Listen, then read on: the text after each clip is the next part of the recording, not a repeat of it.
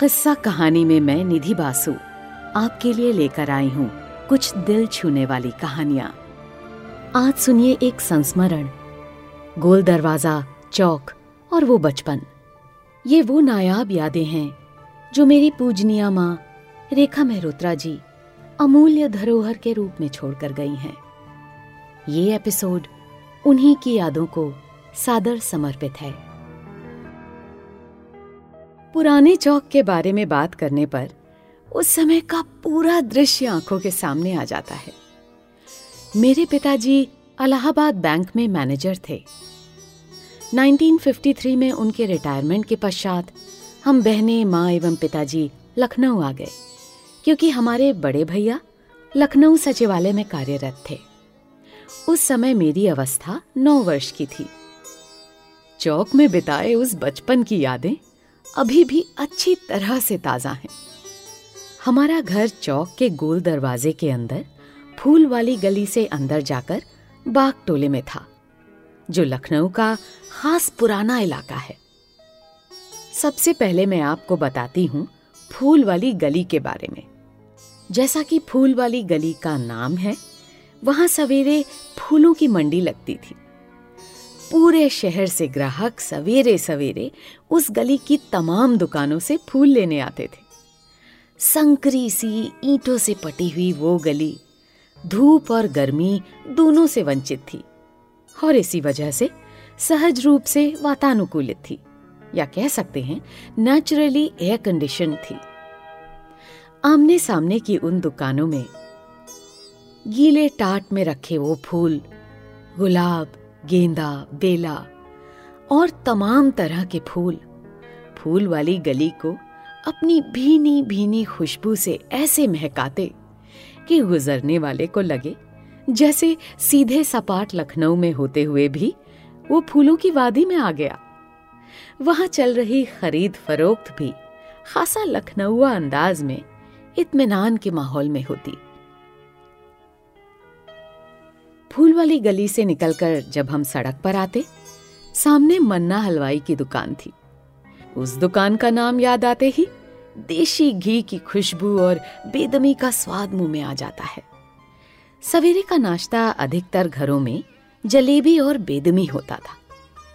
बेदमी उड़द की दाल से भरी हुई पूरी होती थी, जिसके साथ आलू, कद्दू और बैंगन की सब्ज़ी मिलती थी, जिसका स्वाद अब मिलना मुश्किल है। दो आने की पूरी और दो आने की जलेबी में एक व्यक्ति आराम से पेट भरकर नाश्ता कर सकता था। मन्ना की दुकान पर रोज सवेरे भीड़ लगी रहती थी। उस समय ब्रेड का चलन नहीं था। इतने बड़े चौक में ब्रेड की सिर्फ़ एक दुकान थी। जाड़े में गलियों में मक्खन मलाई वाले पीतल के तसलों में मक्खन मलाई ले लो की आवाज़ें लगाते। वो सोंधी सोंधी खुशबू और गजब के स्वाद वाली ताज़ा ताज़ा हवा से भी हल्की मक्खन मलाई। लखनऊ के चौक में जैसी मिलती है, वैसी शायद ही कहीं मिलती हो। थोड़ा आगे बढ़ने पर टीकाराम हलवाई भी प्रसिद्ध थे। उनकी दुकान पर दो आने की अच्छी खासी दालमोट मिलती थी। उनकी दुकान की दालमोट और मिठाई दोनों का जवाब नहीं था। टीकाराम के लिए ये मशहूर था कि रोज सपने में जिन उन्हें मिठाई का काफ़ी लंबा ऑर्डर देते थे। और ये भी कि जिन्न जितना ऑर्डर देते, टीकाराम उतना सामान बनवाते और शाम आते आते उनका वो सारा सामान हर हाल में बिक भी जाता। शाम और रात के समय चौक के इलाके में बहुत रौनक हो जाती थी। गोल दरवाजे के अंदर की पतली सी उस सड़क और गलियों में भी बहुत से ऐसे छज्जे थे, जिन पर तवायफें शाम को सज धज कर बैठती थी। घुंघरू, तबले और हारमोनियम की आवाज़ें वातावरण में गूंजती। ये कोठे अधिकतर पहली मंजिल पर होते थे, और चूँकि इनके जीने सड़क पर खुलते थे सो वहाँ आने जाने वालों पर सबकी निगाहें भी लगी रहती। कंपनी बाग चौक का एक बहुत सुंदर बागीचा हुआ करता था। उसमें सजी तरह तरह के खूबसूरत फूलों की क्यारियों की छवि आज भी मन को तरोताजा कर जाती है। शाम को प्रायः घरों के बच्चे और बड़े सब कंपनी बाग का आनंद लेते थे। विशेषकर वहाँ बुज़ुर्गों का अच्छा खासा जमावड़ा लगता। जिसके लिए हँसी मज़ाक में कहा जाता कि वहाँ बूढ़ों की कचहरी लगती है। बुजुर्गवार वहाँ अखबार लेकर बैठते थे और राजनीति से लेकर हर विषय पर चर्चा होती थी। अब वहाँ का दृश्य याद आता है। चना ज़ोर गरम ले लो। और तेल मालिश। रंग बिरंगे तेल लेकर घूमते हुए चंपी वाले। कोई बागीचे में इत्मीनान से बैठा उनसे कान का मैल साफ़ करवा रहा है। कोई चंपी करवा रहा है तो कोई हाथ पैर दबवा रहा है। और हम बच्चे झुंड के झुंड बनाकर इतना खेलते कि कब घर जाने का वक्त हो जाता, पता ही न चलता। कितना सुंदर और सरल जीवन था। अतीत के इतिहास हो जाने पर भी सबकी आवाज़ें कान में गूंजती हैं। वो चेहरे सामने आ जाते हैं और पल भर को उस सादगी से भरे भोले बचपन में ले जाते हैं।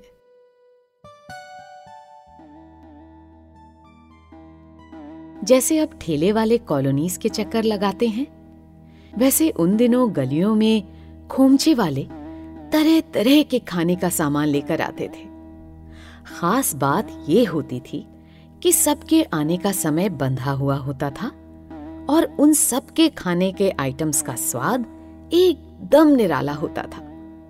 हमारी गली में सबसे पहले आता था, सिर के ऊपर बड़ा सा झुआ रख के एक भारी भरकम खस्ता वाला, जो एक आने की खस्ता आलू के साथ हरे पत्ते पर रख कर देता था। तीन से चार बजे शाम के बीच में आते थे पंडित खोमचे वाले। सर पर बड़ा सा थाल रखकर जिस पर तरह तरह के खाने का सामान होता था। पंडित जी उबले हुए काबली चने, दही और ऊपर से पपड़िया चूरा करके देते और बेसन की पकौड़ी देते इमली की चटनी के साथ। शाम होते होते मटर की चाट वाला आता था। पीतल के तसले में लटपटी मटर लेकर, अंगीठी पर सिकी गर्मा गर्म मटर, वो नींबू, मिर्चा और अदरक के साथ देता था, जो सचमुच बहुत स्वादिष्ट होती थी। उसके बाद आता एक बंगाली मिठाई वाला, लकड़ी के बक्से में बहुत तरह की बंगाली मिठाई लेकर।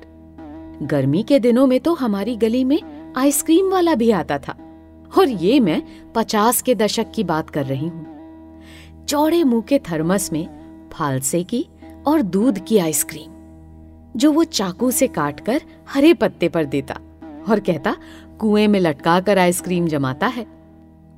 सबसे आखिर में रात में आता था मैकू चाट वाला। सर पर पीतल का बड़ा सा थाल लिए। आलू की टिक्की, दही बड़ा, पानी के बताशे, जिन्हें लखनऊ के बाहर गोलगप्पे कहते हैं। मैकू चाट वाले का बहुत घरों में बेसब्री से इंतज़ार होता था। रात के समय फूल वाली गली में दूध, रबड़ी और मलाई की दुकानें सज जाती थी। बड़े बड़े कढ़ाओं में दूध को भट्टे पर उबालते रहते थे हलवाई। पीने वाले कुल्हड़ में दूध पीते रहते थे। इनमें से सबसे गजब की थी गली के एक किनारे पर बुज़ुर्ग पंडित जी की दुकान। सफ़ेद मोटी मूछों वाले पंडित जी सिर्फ़ रात को ही दुकान खोलते थे, जिसमें मिलते थे मोटी मोटी मलाई के टुकड़े और लाल लाल रबड़ी। दो आने की मलाई का टुकड़ा और दो आने की रबड़ी इतनी मिलती थी कि मन भर जाए। जब मैं ये लिख रही हूँ अपने बचपन के उन सारे सुखद अनुभवों को याद कर रही हूँ। न वैसी रबड़ी, न वैसी मलाई। हमारे इस सो कॉल्ड मॉडर्न युग में शायद ये सब समझना थोड़ा मुश्किल हो। हो सकता है इन चीज़ों को खाना भी पसंद ना किया जाए। फास्ट फ़ूड का जो जमाना है। खाने पीने के बाद अब चलिए बात करते हैं गली मोहल्ले के रिश्तों के बारे में। सारा मोहल्ला एक परिवार की तरह होता था। एक के यहाँ शादी हो या कोई दुख हो, सब इकट्ठे हो जाते थे। शादियाँ घरों से होती थी। उस समय में लड़के वाले बारात लेकर आते थे, जिन्हें धर्मशाला में ठहराया जाता था। मित्रगण, मोहल्ले वाले उनकी आओ भगत में लगे रहते थे। शादी घर के आँगन से होती थी। लड़की वाले अपने मेहमानों के लिए आसपास पड़ोसियों के घर में कमरे लेते थे और पड़ोसी भी खुशी खुशी कमरे देते और मेहमानों का भी ध्यान रखते। घर के पास के पार्क में जयमाल की व्यवस्था हो जाती थी। मेरा घर पुराने जमाने के स्टाइल का था, तीन मंजिल का, जिसमें बीच में और ऊपर छत पर लोहे का जाल पड़ा था, जिसे टट्टर कहा जाता था। उसी से पूरे घर में धूप और हवा आते थे। नीचे जो छोटा सा आँगन था, उसी में हम तीन बहनों की शादियाँ हुई। पकवान बनाने के लिए हलवाई वगैरह को पास के घरों में बैठाया जाता था। इस समय और उस समय के पकवानों में भी बड़ा अंतर हो गया। पैकिंग का हिसाब नहीं था। बड़े झुओं में बड़े बड़े लड्डू और बड़े बड़े मट्ठे, दालमोट और तरह तरह के पकवान लड़के वालों को दिए जाते थे। शादी वाले घरों में बहुत रौनक रहती थी। सब एक साथ बैठकर ढोलक पर बन्ना बन्नी गाते। आजकल तो होटलों में शादियाँ होती हैं और सब अपने अपने कमरों में सजने धजने में लगे रहते हैं।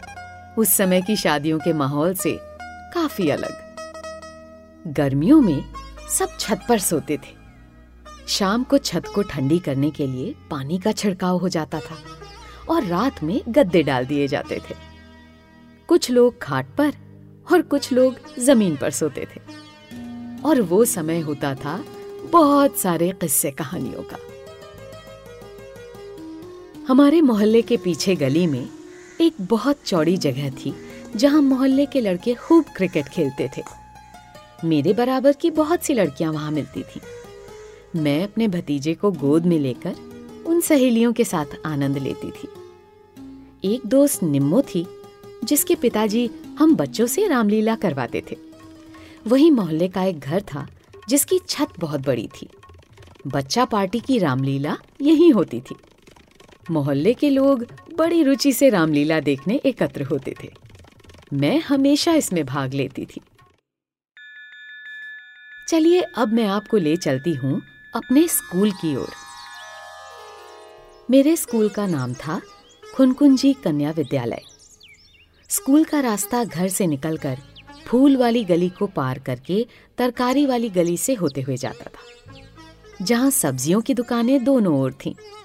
ताजी सब्जियों के लिए यहाँ हमेशा भीड़ लगी रहती थी। हमारे स्कूल के छोटे बच्चों वाली ब्रांच बान वाली गली में थी।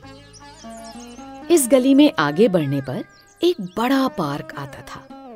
जिसमें दशहरे की नौ दिन की बहुत अच्छी रामलीला होती थी।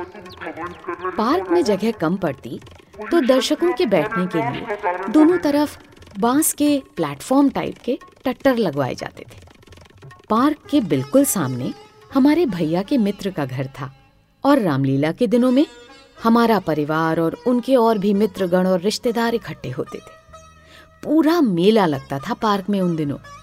नाना प्रकार के खिलौने, चाट पकौड़े और कितने तरह का सामान मिलता था। बहुत रौनक होती थी। एक बार तो लकड़ी का एक प्लेटफॉर्म गिर भी गया था। उस पर बैठी सभी महिलाएँ गिर पड़ी और कईयों को काफ़ी चोटें भी आई थी। रामलीला के दौरान कईयों के प्यार मोहब्बत के किस्से भी शुरू होते थे। नैन लड़ते, चिट्ठियों का चक्कर चलता और दोस्तों और सहेलियों की टोलियाँ इसका खूब मज़ा लेती। इसी पार्क में करवा चौथ पर औरतें आकर चंद्रमा को अर्क देकर खाना भी खाती थी। इसी पार्क के सामने लखनऊ का प्रसिद्ध छोटी काली जी का मंदिर भी था। थोड़ा आगे बढ़ने पर मैकू की दुकान थी, जो इमली कैथा कमरक बेचते थे। पर मुझे इसलिए याद रह गए, क्योंकि वो आला उदल बड़े चाव से पढ़ते थे। अब इस पार्क से होते हुए हम दहले कुएँ पर पहुँचते हैं, जहाँ हमारा खुनखुन जी स्कूल था उस समय माता पिता लड़कियों को पढ़ने के लिए कहीं दूर भेजना पसंद नहीं करते थे अतः सोचा जाए तो इस एक स्कूल की वजह से न जाने कितनी लड़कियाँ पढ़ लिख गईं।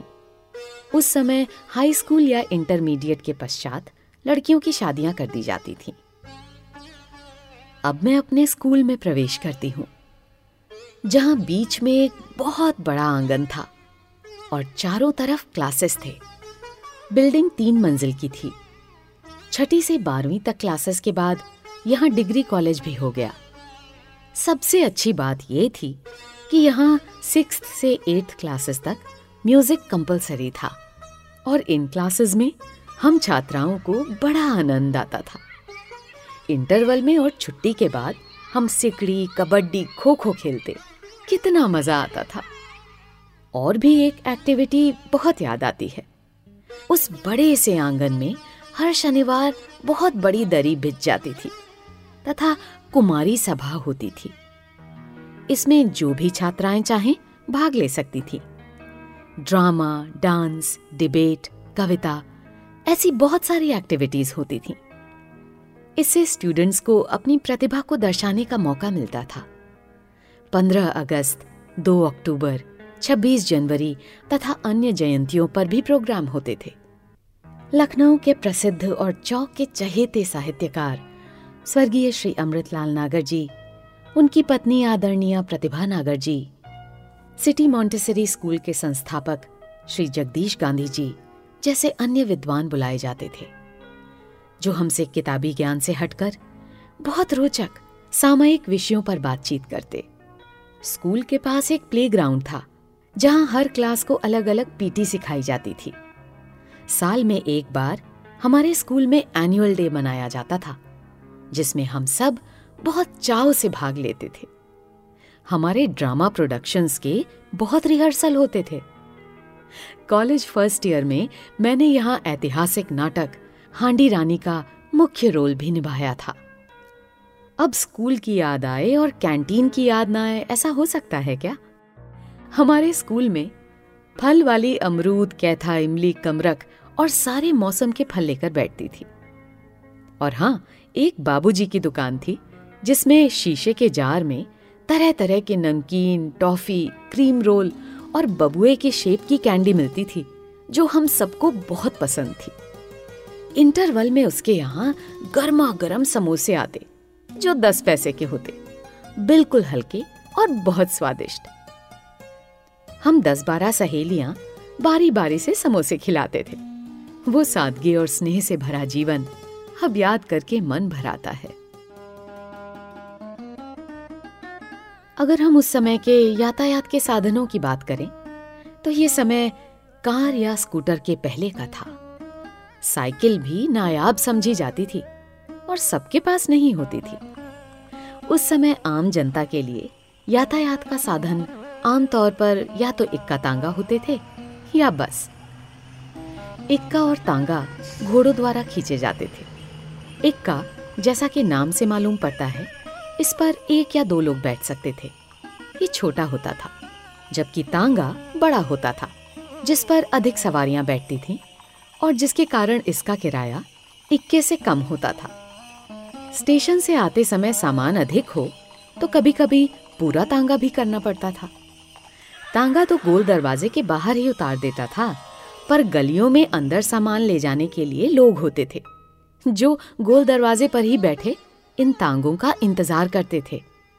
और वे खासा मोल भाव करने के बाद, सर पर सामान रखकर आपको गोल दरवाजे के अंदर गलियों से होते हुए आपके घर तक पहुँचा देते थे। चौक में उस वक्त पुरानी सराय के पास इक्का स्टैंड और तांगा स्टैंड दोनों होते थे। उस समय के इक्के तांगे वाले गाना गाते हुए, शायरी करते हुए, सवारियों से बातचीत करते हुए चलते थे। हाँ और कुछ अमीर सेठ साहूकारों और ताल्लुकदारों के पास बग्गी गाड़ी भी होती थी, जिसमें वे बुर्राक कपड़े पहनकर बड़ी शान से निकलते थे। चौक का अपना बस स्टैंड भी था।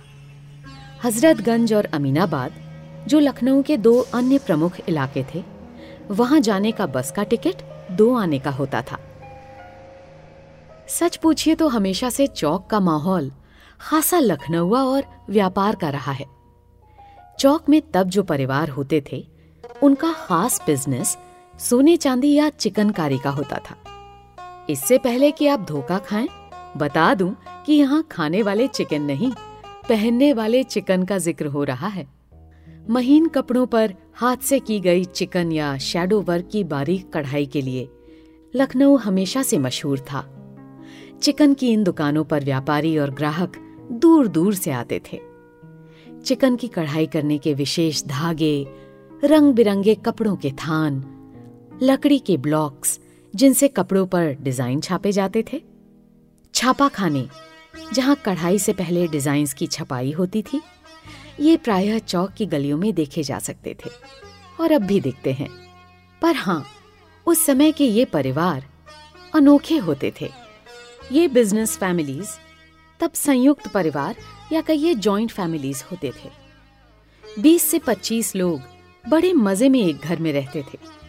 दादा, दादी बेटे बेटी बहू पोते पोती ऐसा भी नहीं कि घर के हर सदस्य के पास अलग अलग कमरे हों, या हर कमरे में एसी या टीवी हो। पर हाँ खुशहाली, हंसना, बोलना सुख दुख में साथ देना अवश्य, आज से अधिक होता था। पारिवारिक झगड़े या क्लेश लगभग ना के बराबर सुनाई देते थे। खाना अधिकतर महाराजिन बनाती थीं और बहुएँ परोसने का काम करती थीं। बहुत लोग उस समय खाली वक्त में शतरंज भी खेलते थे। बहुत से इन घर की बहुएँ शाम को ताश खेलती थीं। सभी परिवारों में बड़ों का सम्मान होता था और घर के मुखिया की बात सब मानते थे पर हाँ कुछ ऐसा भी होता था कि सब मोहल्लों में जैसा कि पुराने इलाकों में होता है छतें मिली हुई होती थीं, तो प्रेम विवाह भी अक्सर सुनने में आते थे हमारी जान पहचान का एक बड़ा परिवार था एक सज्जन शादीशुदा थे पर प्रेम कर बैठे एक कुंवारी लड़की से। बहुत दिन ये संबंध बिरादरी में गपशप और कानाफूसी का विषय बना रहा। अंततः उन्होंने अपनी पत्नी को तलाक देकर इस कन्या से दूसरा विवाह किया। एक और खास बात याद आई उस समय की। उस समय चौक की अधिकतर बुज़ुर्ग महिलाएँ बगल में धोती और तौलिया दबाए रोज सुबह गोमती नदी में स्नान करने जाती थीं। लगभग सत्तर साल पुराना वह दृश्य आज भी याद आता है। साफ़ सुथरी नदी के किनारे बड़ी दूर तक रेत होती थी। मुझे सीपियाँ बटोरने का बड़ा शौक था। जब भी माँ के साथ जाती, सीपियाँ ज़रूर बटोर कर लाती। गंगा स्नान के पर्व पर गोमती नदी के किनारे मेला लगता था, जहाँ से मुझे सुंदर लुभावने मिट्टी के खिलौने लेने का भी बड़ा शौक था। नदी के किनारे बैठी धार वाली चाकुओं में धार देती, चाकू बेचती और साथ में चंदन भी घिसती रहती। नदी का जल स्वच्छ और निर्मल होता था। वहाँ पर महिलाओं की टोलियों में स्नान के अलावा रिश्ते भी खूब तय होते थे। जब मैं बीए फ़र्स्ट ईयर में थी, मेरा कॉलेज सुबह सात बजे से होता था। मैं साढ़े छह बजे घर से निकलती थी और इन महिलाओं की आती जाती टोलियों को राम राम करती चलती थी। मेरी माँ से किसी परिचित महिला ने पूछा कोई लड़की बताओ, एक डॉक्टर लड़के के लिए। तो मेरी माँ ने कहा कि मेरी बेटी है। मेरी होने वाली सास मुझे उन्हीं परिचित महिला के साथ देखने आई। जैसा कि उस समय का रिवाज था, उन्होंने जब मोहल्ले की महिलाओं से मेरे और मेरे परिवार के बारे में पूछा तो उन्हें सकारात्मक बातें सुनने को मिली, जिसके फलस्वरूप रिश्ता तय हो गया। मज़े की बात यह थी कि मैंने और मेरे पति ने एक दूसरे को रिश्ता तय होने के पहले कभी नहीं देखा था। पर कॉलेज में खबर उड़ गई कि हमारी लव मैरिज है। तो कुछ ऐसे थे वो साल, जो मैंने पुराने लखनऊ के चौक में गुजारे। वो अनूठी यादों के पल, वो अनोखे व्यक्तित्व, जो किसी भाषा, धर्म या इज्म से ऊपर थे। जब सिर्फ़ सादगी का बोलबाला था, और दो मीठे बोल अनमोल थे। वरना जेब में पैसे लिए आप घूमते रह जाते जनाब, पर आपको कोई न पूछता।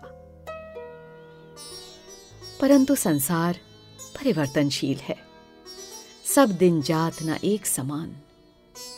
आज के समाज को देखकर लगता है, जैसे मशीनी युग में इंसान भी मशीन बनकर रह गया है, जिसको आगे जाने की इतनी जल्दी है कि वो थोड़ा ठहर कर अपने आसपास वालों के दुख दर्द, उनकी भावनाओं को समझना भी कमज़ोरी की निशानी मानता है, जबकि यही क्षमता उसके मनुष्य होने का प्रमाण है। एक मन कहता है कि इस मशीनी दौर से हार मान लो, क्योंकि समय के साथ चलने में ही भलाई है। पर फिर, जो दौर मैंने देखा और जिया, वो हमेशा मेरी ताकत बनकर सामने आ जाता है और प्रेरणा देता है। जैसे कहता हो कि अगर हम थोड़ी सी हँसी, बहुत सारी सहानुभूति और अथाह प्रेम उन सब में बांटें जिनसे हम बात करते हैं, मिलते हैं तो हम फिर से उस बीते हुए सुनहरे युग को पा सकते हैं। अपने आसपास कभी कभी थोड़ा थोड़ा या फिर क्या पता, पूरा। आप सुन रहे थे संस्मरण, गोल दरवाज़ा, चौक। और वो बचपन। लेखिका थी रेखा मेहरोत्रा जी। वाचन था निधि बासु का। ऑडियो संपादन था प्रवेश का। हारमोनियम था आशुतोष द्वारा। कीबोर्ड था सोहम द्वारा। और संगीत था गौरव का।